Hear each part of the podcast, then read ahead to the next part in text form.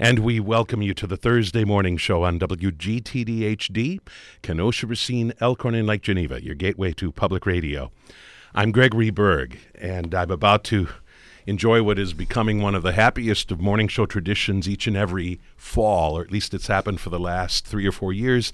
That is, that we get to welcome into our studios a, a veritable flood of talent and good humor as nationally syndicated cartoonists from across the country uh, congregate in Kenosha for the Kenosha Festival of Cartooning, organized by Ann Morse Hambrock and John Hambrock. And once again, they have assembled a starry lineup of very special guests who are all here in the studios of WGTD this morning. And uh, I want to introduce each and every one of them to you right now, and we're going to have a conversation about the work that they do and the uh, entertainment which they bring to uh, millions of people across the country. So, working around the table from left to right, I'm first of all happy to welcome into our studios uh, Lincoln Pierce, who is responsible for a, a, a, comic strip and also a series of books that feature Big Nate.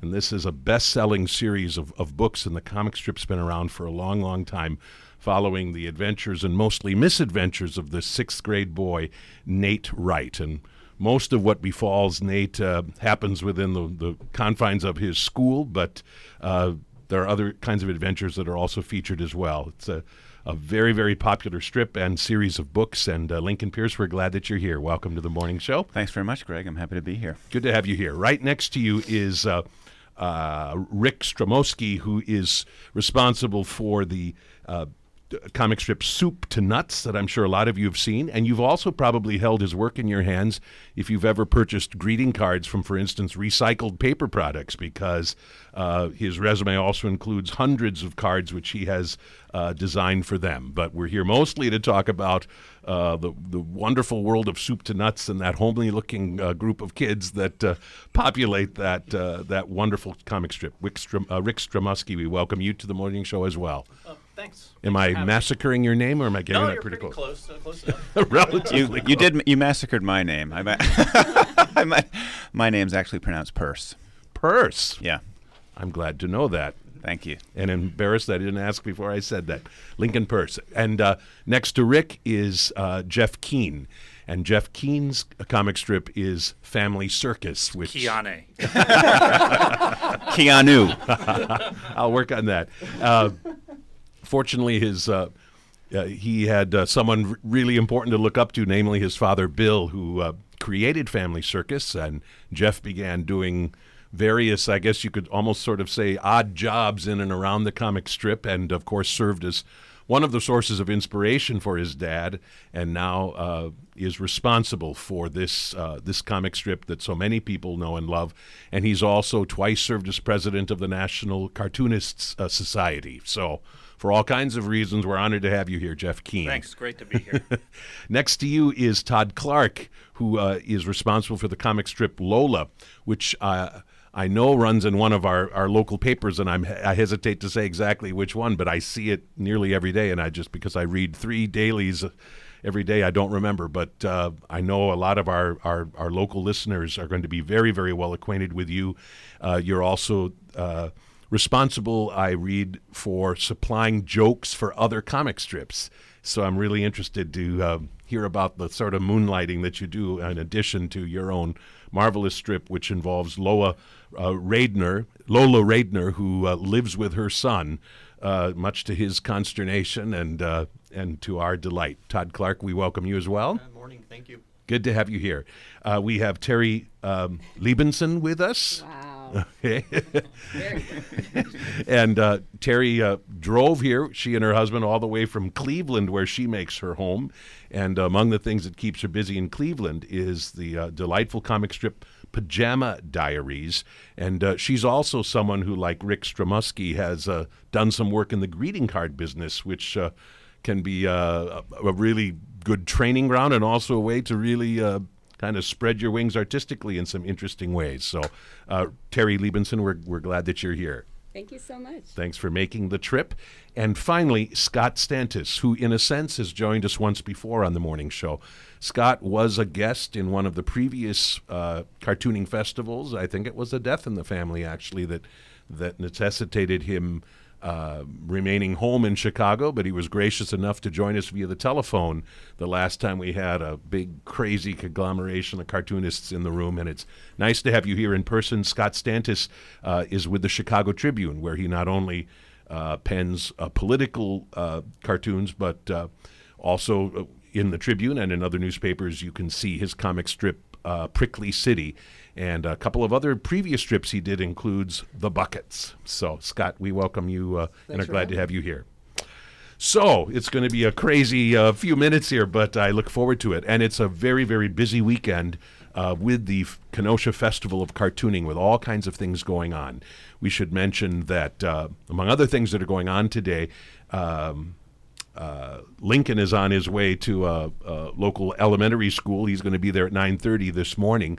In terms of uh, public events out at UW Parkside today, there is a special session on the topic of censorship, sort of in line with uh, their focus on the big read and Ray Bradbury's uh, Fahrenheit 451. So there'll be a panel discussion that Scott Stantis is part of, and a curator's tour right after that of the Denis Kitchen show uh, which is in Parkside's gallery. You want to see that today or tomorrow.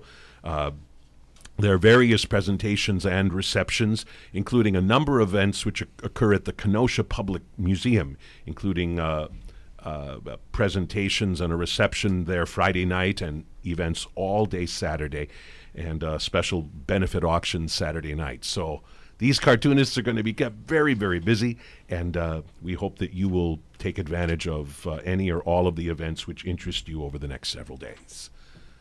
Catching my breath, and now it's time to talk to each of these uh, talented folks who join us today uh, uh, in, in, in the studio. Lincoln Purse. I'll never ever forget how to pronounce your last name now. Bless your heart. so, uh, tell us where you first got the uh, inspiration for this uh, now famous sixth grader by the name of of Nate Wright, uh, made so famous in these books and, of course, in your comic strip as well. Remind me first of all what what came first. The comic strip came first, and. Um, like a lot of young cartoonists, I was submitting a lot of ideas, a lot of really bad ideas to the syndicates so uh, over the course of starting from when I was 18 to when I was in my early 20s, I submitted a lot of ideas which were summarily rejected. And then, you know, I got the piece of advice that everyone often cites as being really helpful, you know, write about what you know. So I wrote about um, the neighborhood in New Hampshire where I grew up, and I called it Neighborhood Comics. And that was sort of the precursor to Big Nate because there were characters in there that sort of prefigured some of the characters in Big Nate. And I chose the name Nate because it's uh, the nickname for my older brother, Jonathan. Mm. So, although the character is not at all like my brother in terms of his personality, I've just always loved the name, and I always called my brother Big Nate uh, when we were kids. Mm.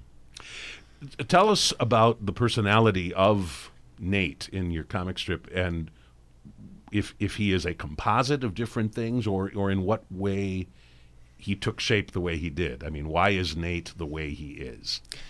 Uh, well, when I started when I started with Neighborhood Comics, I had two characters that were based on my brother and myself, and one was named Nate, and the other was named Marty. And Marty was the younger, more troublemaking one, and and that was my role in our family. Not because I was necessarily a troublemaker, but my my brother was sort of the ultimate straight arrow. And so I had that kind of second child syndrome where I'd go through school and I was a little more rambunctious and and the teachers inevitably would say, "I can't believe you are Jonathan Peirce's brother." Hmm. So so that's sort of how that evolved. But I, I don't I don't really base Nate on myself. He really is sort of just um, he's he's fictional. He hmm. he's he's made up, but he is the way he is just because you know conflict and screwing up is a lot funnier than a kid who gets straight A's and, and succeeds in everything all the time. nobody, nobody wants to read a comic strip about the kid who gets an A on every test and never gets in trouble. So. Right. Well, that would be quite a challenge. Right. One of the things that surprised me as I read up about uh, about Big Nate, I've certainly seen it a lot, but uh, it's funny how when you read a comic strip, that doesn't necessarily mean you keep track of the details in the way that you need to when you're going to interview somebody about the comic strip. So as I did some study of Big Nate, I was really surprised at the long, long list of characters that actually are part of it once you kind of total it all up. Have they all been part of this right from the beginning, or have they No. sort of been accumulated over time? Oh time? yeah, yeah. They all they add up. I mean, I actually, uh, you know, my hero Charles Schulz sort of advised me early on, you know, don't have too many characters and don't, you know, don't create characters out of whole cloth just because you you can't think of ideas for your regular characters. So, you know, I when I started, I I took that to heart and I tried to be judicious and I just had I think 6 characters at the beginning. And then but you know, this the comic strip takes takes place largely in a school setting and there are a lot of people in schools. There are teachers there are school secretaries. I knew i didn't want to do one of the strips where like like peanuts where no adults are ever in frame you know they're they are entirely off stage.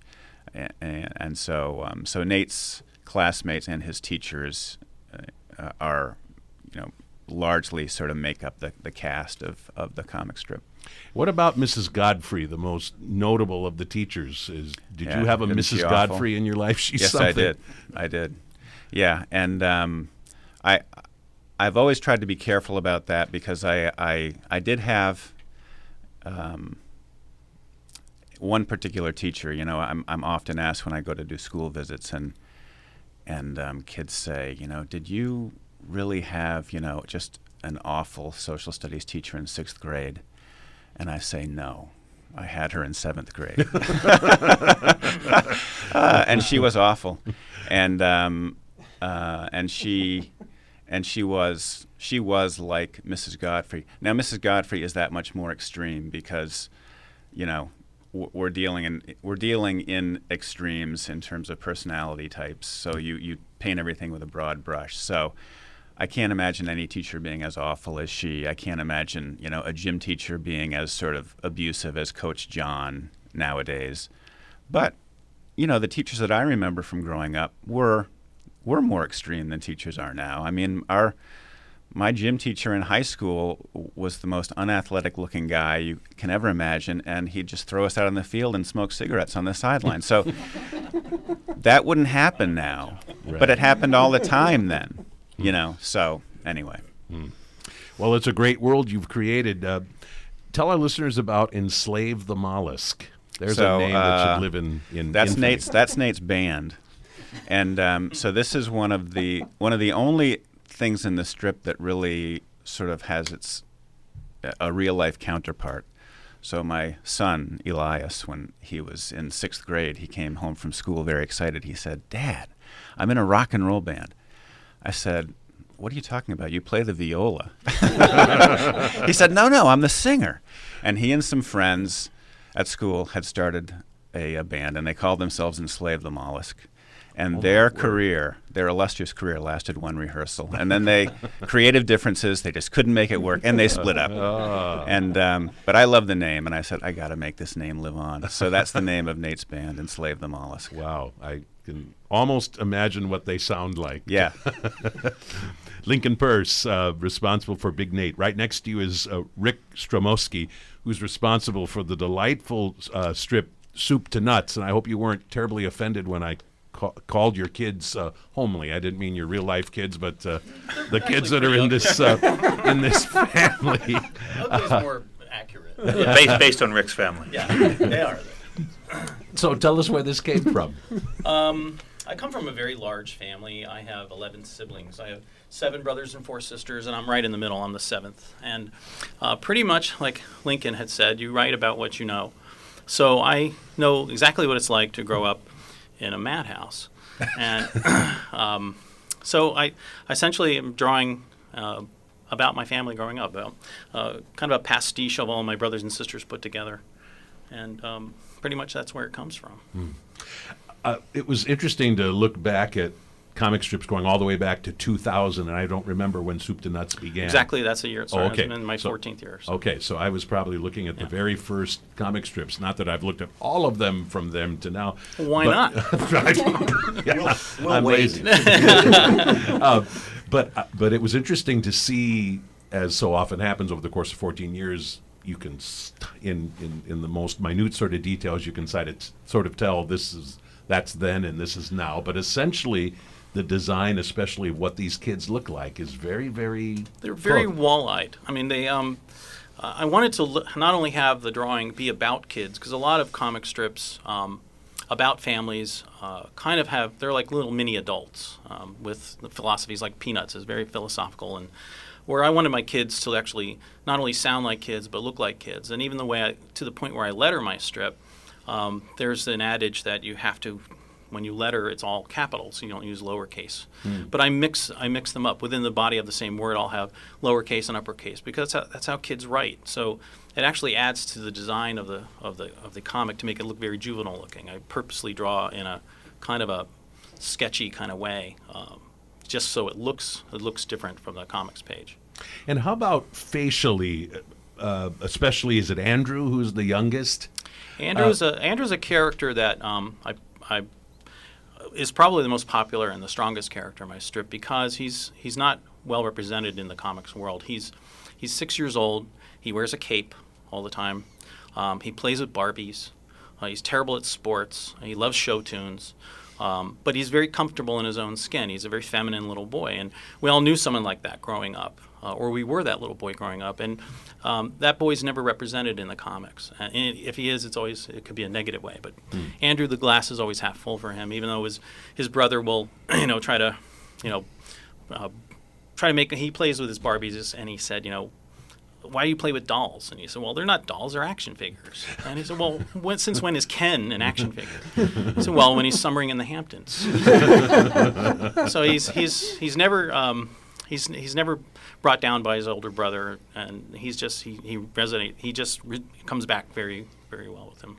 Did you have to work long and hard to come up with that distinctive look? I mean, like if we could look in your wastebasket in 1999, would we find dozens of of of precursors to what became the final look? Well, I was influenced by um, Lynda Barry and also the writing of Lynda Barry and the drawing of Matt Groening's Life in Hell. Like kind of like a con- it's kind of like a combination of that. I just always liked the look of those characters. So you can see you can actually see the progression over time, like you said. In the beginning, I, I wasn't very comfortable drawing them the way I was uh, as I am now. So it's it's kind of like if you look at any strip, if you look at early Peanuts, you know. Charlie Brown's head was massive and tiny body, so it evolves over time. But I've fallen into this comfortable uh, mode of drawing them now, and it, and they're a lot more expressive now today than they were uh, in the beginning. But yeah, it, it's a process that you evolve into. Well, a great strip. I also mentioned that on your resume are, are all these credits for uh, for doing greeting cards. Did that come before, or is that also something you've done along the way? Well, I've, I've been an il- humorous illustrator since 1983, and so I've been syndicated about 14 years. This is my third syndicated uh, uh, feature. Uh, it's the only one that actually took. But prior to that, I was a freelance illustrator. I've illustrated uh, children's books, children's magazines. Um, anywhere you saw humor, did a lot of gag magazine cartoons, and I noticed that when I was doing my gag cartoons, that they could actually transfer to being greeting cards. So I have several hundred greeting card designs over the years that for about five or six different companies. Uh, some are still in lines that get royalties from, and um, but mainly it was just my freelance illustration work that was. And then eventually, um, I had the idea of being syndicated. My first syndicated experience was very negative. Um, pr- it was prior to uh, creators having their own copyright. I had a, a feature about a newlywed couple uh, that was being developed by King Features, and um, they they wouldn't launch it unless I signed my copyright over to King Features, and I didn't do it. I did. I said I can't sign my copyright over, and so the, the strip was never launched. So it kind of soured me on syndication for a number of years. And then I met um, Amy Lago, who's going to be here for the weekend. She's going to do portfolio reviews, but she was the editor at United, and we became friends at the Reubens, which is our convention every year. And she said, "You should do a strip." And I've I've always wanted to do soup to nuts, but I had such a negative experience with syndication. She said, "Well, creators own their copyrights now. We we definitely negotiate more than we used to." And and um, she picked my strip and launched it, and 14 years later, I'm still doing it. So Well, we're glad that friendship uh, led to this because we're glad uh, Soup to Nuts is, is around. So, and we're glad to have you here. Well, thank you. Next to you, I hope uh, the other five cartoonists in the room won't mind my saying, is the illustrious Jeff Keane, uh, who's responsible now. I'm outta oh dear. Oh, God. yep, they're all stomping out. Okay, oh dear. All right, I That's take it how back. I'm always introduced. Just the way I wrote it. Oh, okay, right. So Jeff Keane is responsible now for Family Circus. It's a it's a comic strip that was, of course, created by your father, uh, Bil Keane, and uh, my understanding is it's the most widely syndicated uh, panel in America. So uh, somebody is doing something right. Um, tell us what Clearly, your, my dad. Tell us what your earliest involvement was. I think I mentioned that uh, something about you going off to college and then coming back and uh, uh, actually doing a little bit of work for your dad. What was that early work like? Well, my earliest involvement was actually being born, um, because then I, trying to do gags for my dad as a as a two year old, um, and then I finally when I, when I went to college, I was uh, had a degree in theater uh, from the University of Southern California, and um, I was auditions and things like that. And my dad came to me and said, you know, oh, how about if you try and work with me? You know, it'll it'll um, help further your career. And, and he was right because I've never been further from my career than I am right now. But the uh, but I started to work doing the um, putting together books, coloring the cartoons uh, for various products and things like that. I would answer some of his fan mail. And then over time, it became more and more where I was just doing that. And then he said, "Well, why don't you try penciling some stuff or or inking?" And I had no idea how to ink at the time. And basically, it was like, "Okay, sure, I, I guess I, I can. I guess I can try." And and then the guy who was inking the Family Circus would ink with a brush, which since I had no idea anyway, I I learned to ink uh, with a brush and luckily, uh, it seems to have fooled people where they actually go, "Well, it looks like the same same cartoon."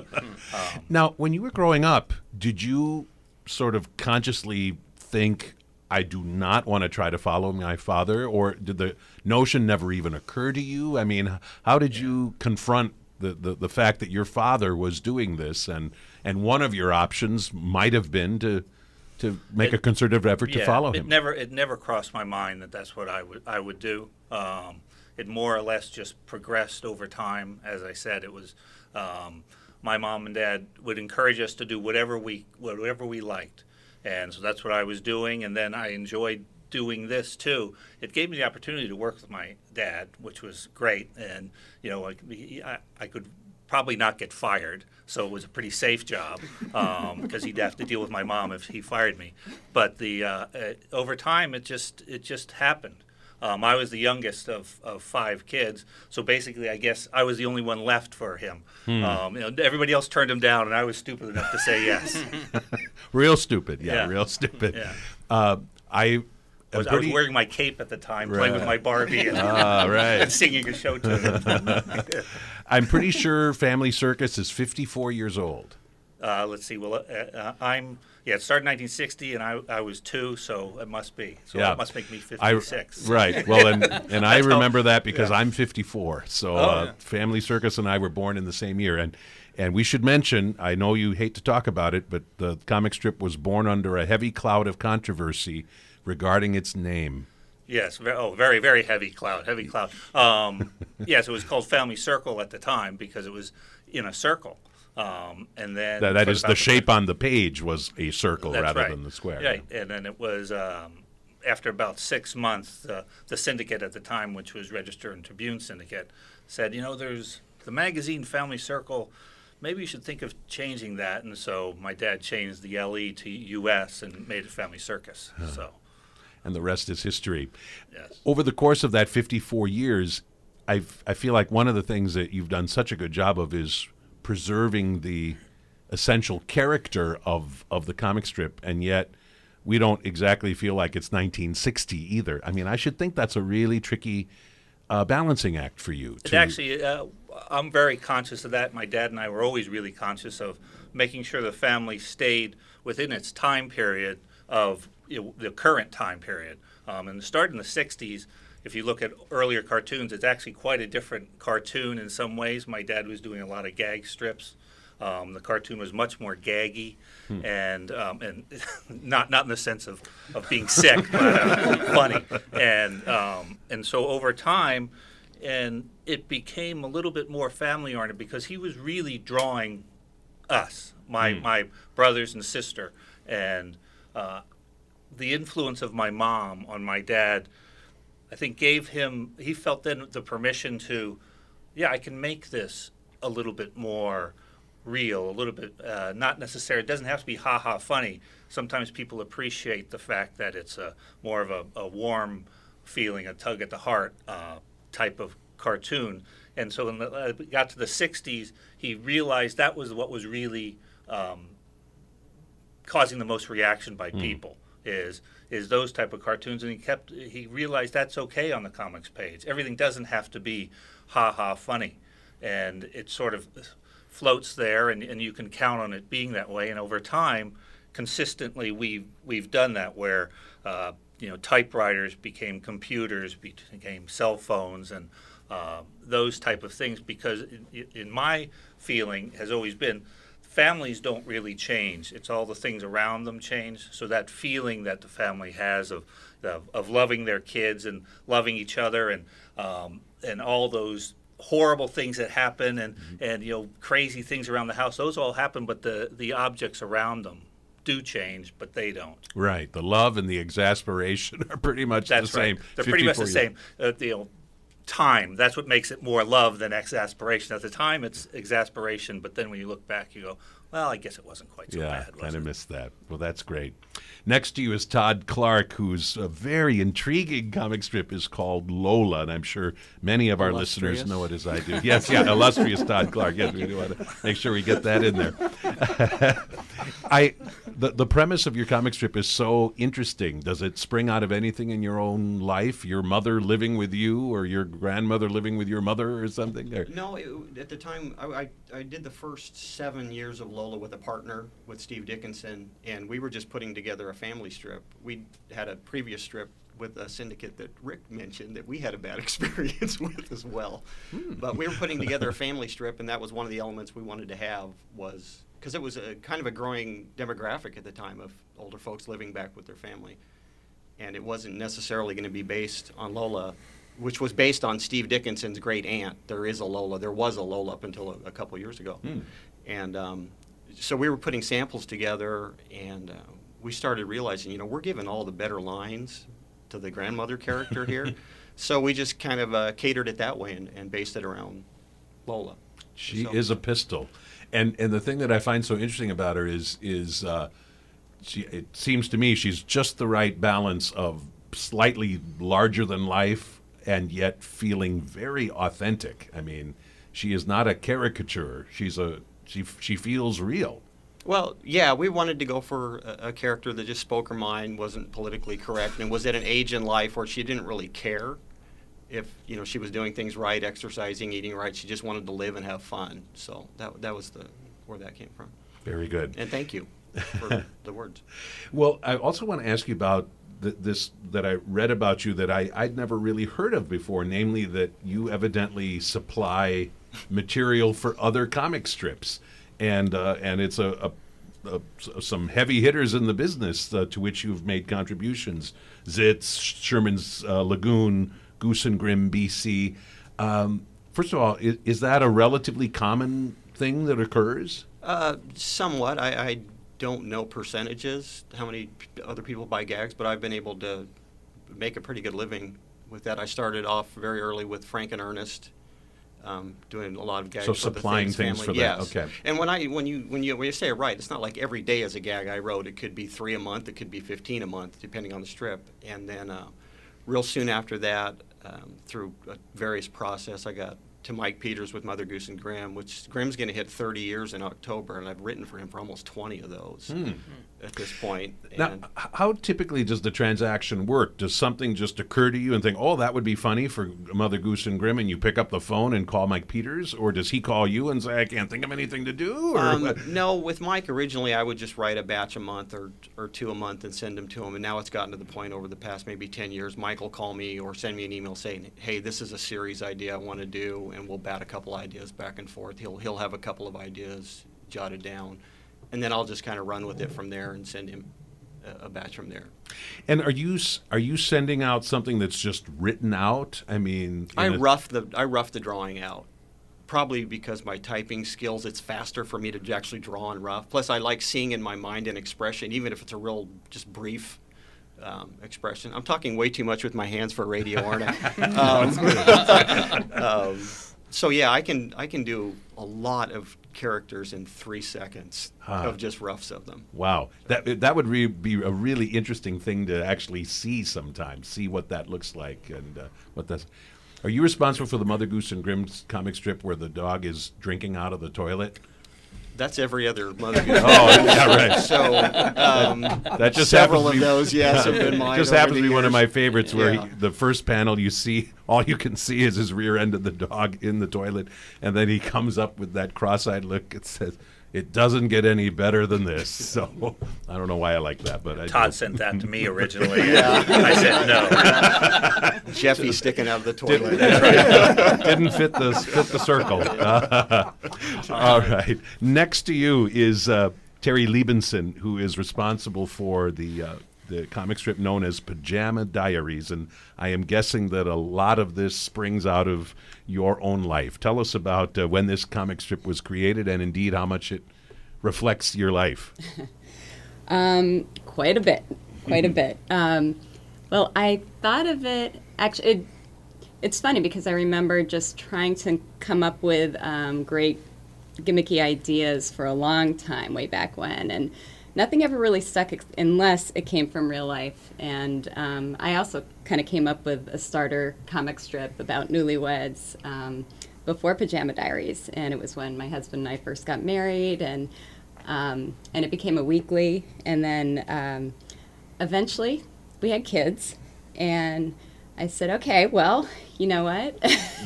if, if I'm gonna if I'm gonna do this thing called real life, then it, the strip really has to reflect it. So Pajama Diaries kind of sprung out of my first strip, just the same couple with kids. Um, vastly different drawings though, because I was so out of practice with drawing for a long time. I was just writing greeting cards and really didn't have uh, a lot of drawing under my belt just at that point. So there's a huge difference with my drawings from then till now. And uh, the, So, so we're talking about simpler drawing, or a little more primitive approach, or just a, a, an approach that is not quite so detailed. Is that? uh, kind of like an eight-year-old was drawing them.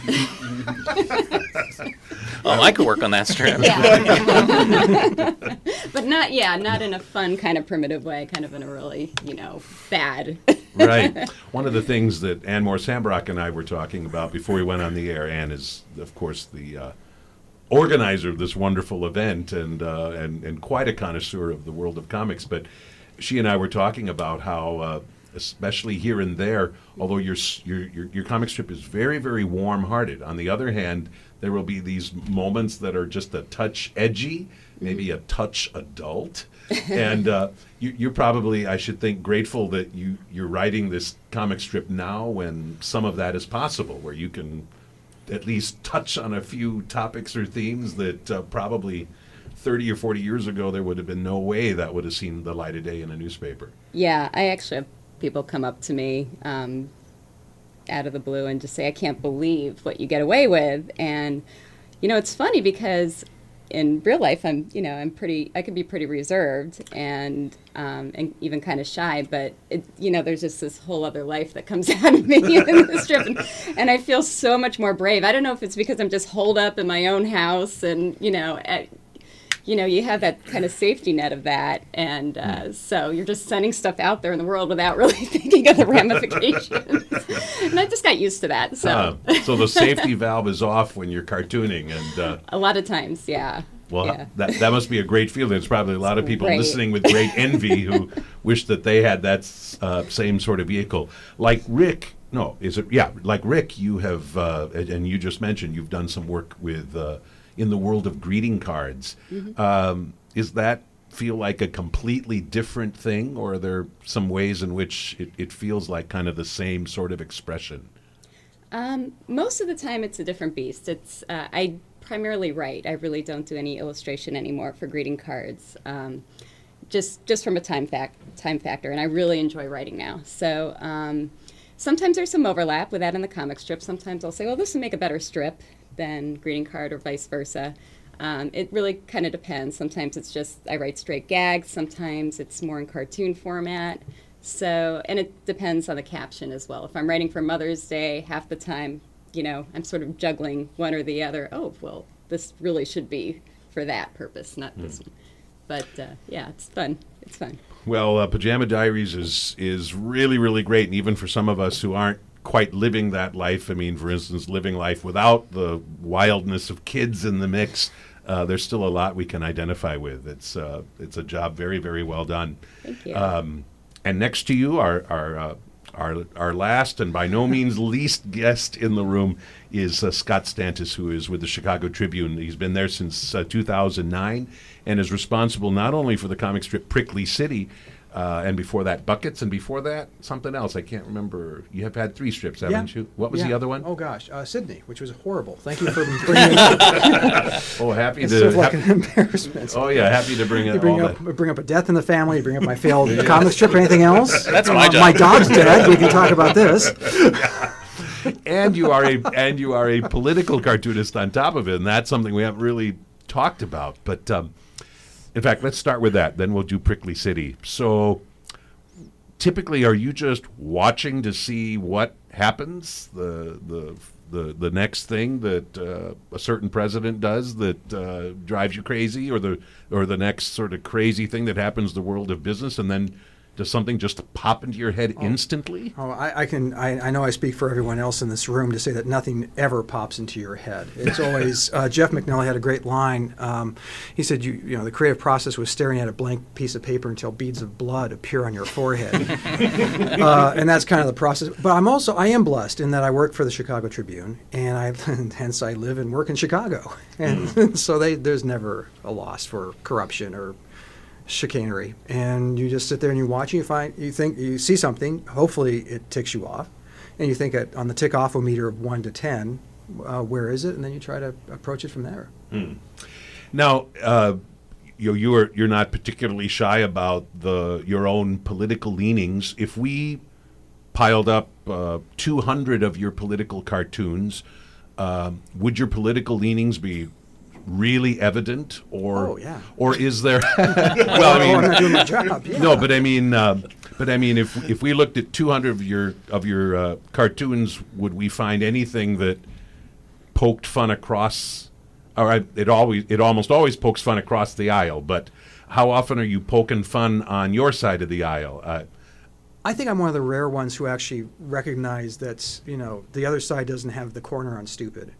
Uh, that uh, I I do lean conservative, and uh, we have a, we have bad crap crazy on our side too, and so I like to poke them as well.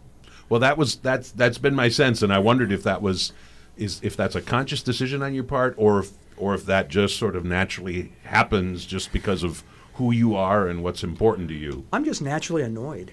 You know, I mean, that's just, I think it's a great attitude to have as a political cartoonist. And so, you know, when, you know, you have someone like a Michele Bachmann uh, in your party, uh, when, I don't know if you remember uh, the last uh, presidential cycle, and she won the Iowa straw poll. That's true. I don't know if you guys remember this. And so I did a cartoon of a elephant, a male elephant, uh, kind of looking at his back and pulling out. He has a tramp stamp that says "Michelle B forever." He goes, "My God, what did I do this weekend?" um, you know, and I, and I get a lot of people from the right saying, "You never make fun of Democrats." That's my my thirty-year career is based on. you nuts. As for Prickly City, one of the things that's so intriguing about that that comic strip is this odd couple, this odd pairing of this young girl, uh, Carmen, and the is he a coyote? Is that what he is? Or Yeah, as my son likes to say, the cat and the black girl. and she is indeterminate ethnicity. He is a coyote cub. Right. um, I mean, there's there's all kinds of ways, I suppose, in, in which that really works. But I can't imagine you walking into someone's office and pitching that, saying, "Oh, I have this great idea for a comic strip. It's a young Hispanic girl and a and a little coyote, uh, and uh, who, who disagree about everything." But I mean, that's such an intriguing notion. It's also one that I'm surprised somebody bought. I'm glad somebody did. Oh, well, you mean both. uh, no, I thought the characters, it was really important to have characters who could say stuff that is so acerbic.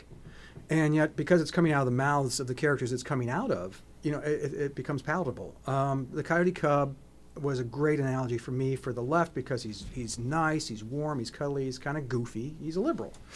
And Carmen, who is indeterminate ethnicity actually, uh, it, but which makes it confusing for a lot of people, which is great, which was the point, is that she's very thoughtful, very dour, sometimes very scoldy, and so she's a conservative. kind of humorless and uh, Can be. There are times when she, there, no, I'm serious. There are times. I mean, I don't know if you, you guys have the same things, but she sometimes she, I just don't like her. I mean, she just seems like such a scold, and I don't know if your characters have that. And a new character which came out of nowhere called uh, Kevin, the Lost Bunny of the Apocalypse, who ran for Oh, and yeah. won a Senate seat. and so he just wants to bring the end this time. That was his whole mantra. And he's kind of taken over the strip in a lot of ways. And now his wife, Honey Bunny, is the Hillary-ish character who wants to, who's running for his seat. No comparisons by contemporary Right. politics at all. So, uh, interesting things continue to uh, sweep from the uh, fertile mind and imagination of Scott Stantis and all of our guests who are sitting around this table. And we don't have a whole lot of time for a wide ranging conversation about the work that you do, but let me just throw out a, a, a, a couple of questions. Uh, somebody mentioned Jeff MacNelly and the blank uh, canvas and the beads of blood on your brow.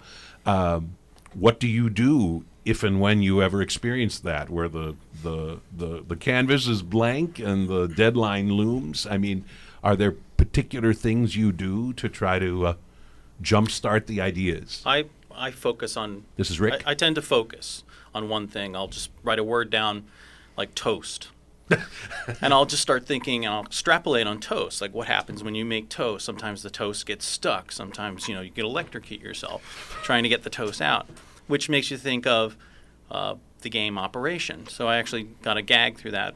Whenever you know Roy Boyce, he was saying my toast gets stuck. I feel like I'm playing operation, but for real.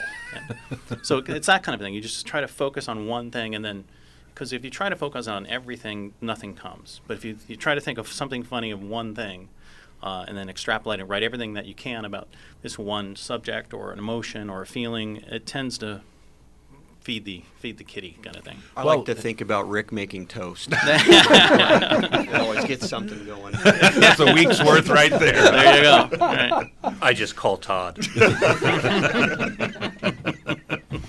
Uh, I wonder if you feel like th- there is anything sort of unique about this moment in time that you're doing this, um, where there is uh, maybe a new openness of possibilities, or or on the other hand, do you feel more like you have to be careful or cautious, or is it trickier knowing what's funny? I mean, what is it like to be a cartoonist in 2014 in terms of kind of what the overall environment is? Is this is this a an era where just about anything goes and you feel very free to It's try it all? actually it's not. You still uh, completely have to be conscious of what's going on. In fact, there's cartoons, the Family Circus, that don't wouldn't fly now because of the uh, PC um, type of thing. And it's not that it's not funny. It's just that you just can't get away with it. Um, And it's understandable, uh, especially with uh, Family Circus, that they that becomes a real thing. But there's other cartoons that um, you know, the if it was you know Prickly City, he can he could say these things, and it's looked more as like, well, it's an editorial statement. Oh, you know, he's a, he's this guy, he's a, he's a jerk anyway. So what do, what do I care? You know, I'm not going to read that. But um, sometimes you have to keep it within your uh, circle, so to speak, of of what people expect of you. And so I wouldn't be able to do a lot of um, political cartoons, but I could do a cartoon that has a political bent. Um, I can remember a cartoon in um, I think in the 70s or, or the, it actually could be around in the 80s, and actually I think I might have done it in the 90s and 2000s of, of um, the daddy behind um, doing his taxes or looking at bills, and mommy's looking stressed, and Dolly saying to Jeffy, you know, if the economy doesn't get better, I think we're going to have to give PJ away. Um, and that type of that type of cartoon, but that and that's a that's a family thing, but I guess it is a political statement in the end. Right. Can Some- I chime in? Oh, no, go ahead. sorry. No, go ahead. Um, I just have to say, I love trying to get away with things without really sort of hiding things within other things. I, for instance, um, we're not allowed to say sex in the comics, so I call it marital intimacy because you could sort of get away with the con- you could get away with that within the realm of family and relationships. You mean you literally cannot s- use the word sex in your Not that I'm aware of. wow. I should You know- try You it. should You know, actually, I can I can say that we we had in the I can remember the cartoon now. I think it was nineteen the late '60s or whatever. Had Dolly running in with her report card, holding it up and saying, "Mommy, I got an F in sex," which was you know, for, for female. I'm taking And- it. yeah. But but I agree. But that's where so he could do that, and you, you probably couldn't. People, And that's where the balancing act is now. I think in comics is This is that if you draw for newspapers, you still. I, I've never used the word sex in my comic strip, but uh, you can't say that sucks, which is sort of like a colloquialism everybody uses. But you, can, I mean, it's like Eisenhower is still president. I mean, it's weird. and then you look at what the guys who are and women who are doing uh, web comics, which are way out there and wonderful and hilarious and contemporary. And um, you know, might explain why people under fifty don't read newspapers. Sometimes it's your it's your editor too. I, we've had I've had several editors over the years have changed. They've moved on. Uh, what didn't fly with one editor, I was able to get past another editor. Um, sometimes I one time I threw a gag in just to make her laugh, and it was published, and it was probably the most shocking thing I've ever done. It was um, Andrew was looking over his brother's shoulder, and he was working at his desk. And he said, "What are you doing?" Is I was playing with a ball, and I knocked a crucifix off the wall, and it broke, and I have to fix it. And the next panel, he has this little Brad hammer, and he's he's nailing Jesus in the cross. and he looks up and he says, "I feel like a Roman." I didn't get one negative email at all. It was I couldn't Wow. believe that it. it so it, it, it just depends on the audience. It could could be also because my strip is not as widely distributed. I could probably get away with a little bit more. Um, but it, sometimes it's just the editor um, that they'll let you do. So gags that uh, one editor didn't le- let me do, I, I saved and then redrew them for the next editor. And, And, he I- let me and put them I've in. had over the years where um, I will I'll run something by an editor and they'll say we need to have an alternate as well. So they will show it to the paper Exactly, and say, if, if you're comfortable with running this, go for it. If not, um, here's one you can run that Hmm. you think your readers won't get all fired up about. Here's a last quick question. Uh, you seem like such a warm group of six, uh, and and the, the six, sense I did you have. say six. We can't say that in Yes, comics. I- six yes, right. Um, and this is my sense after doing this three times now, having the studio filled to the brim with cartoonists, that you seem like uh, actually a very warm community uh, and not very much like competitors. And someone from the outside looking in might might actually be kind of pleasantly surprised slash shocked that uh, that you have this this respect for each other, or appear to be at least having that you know really warm connection with I each other. It, I think it comes from we all start with a blank piece of paper.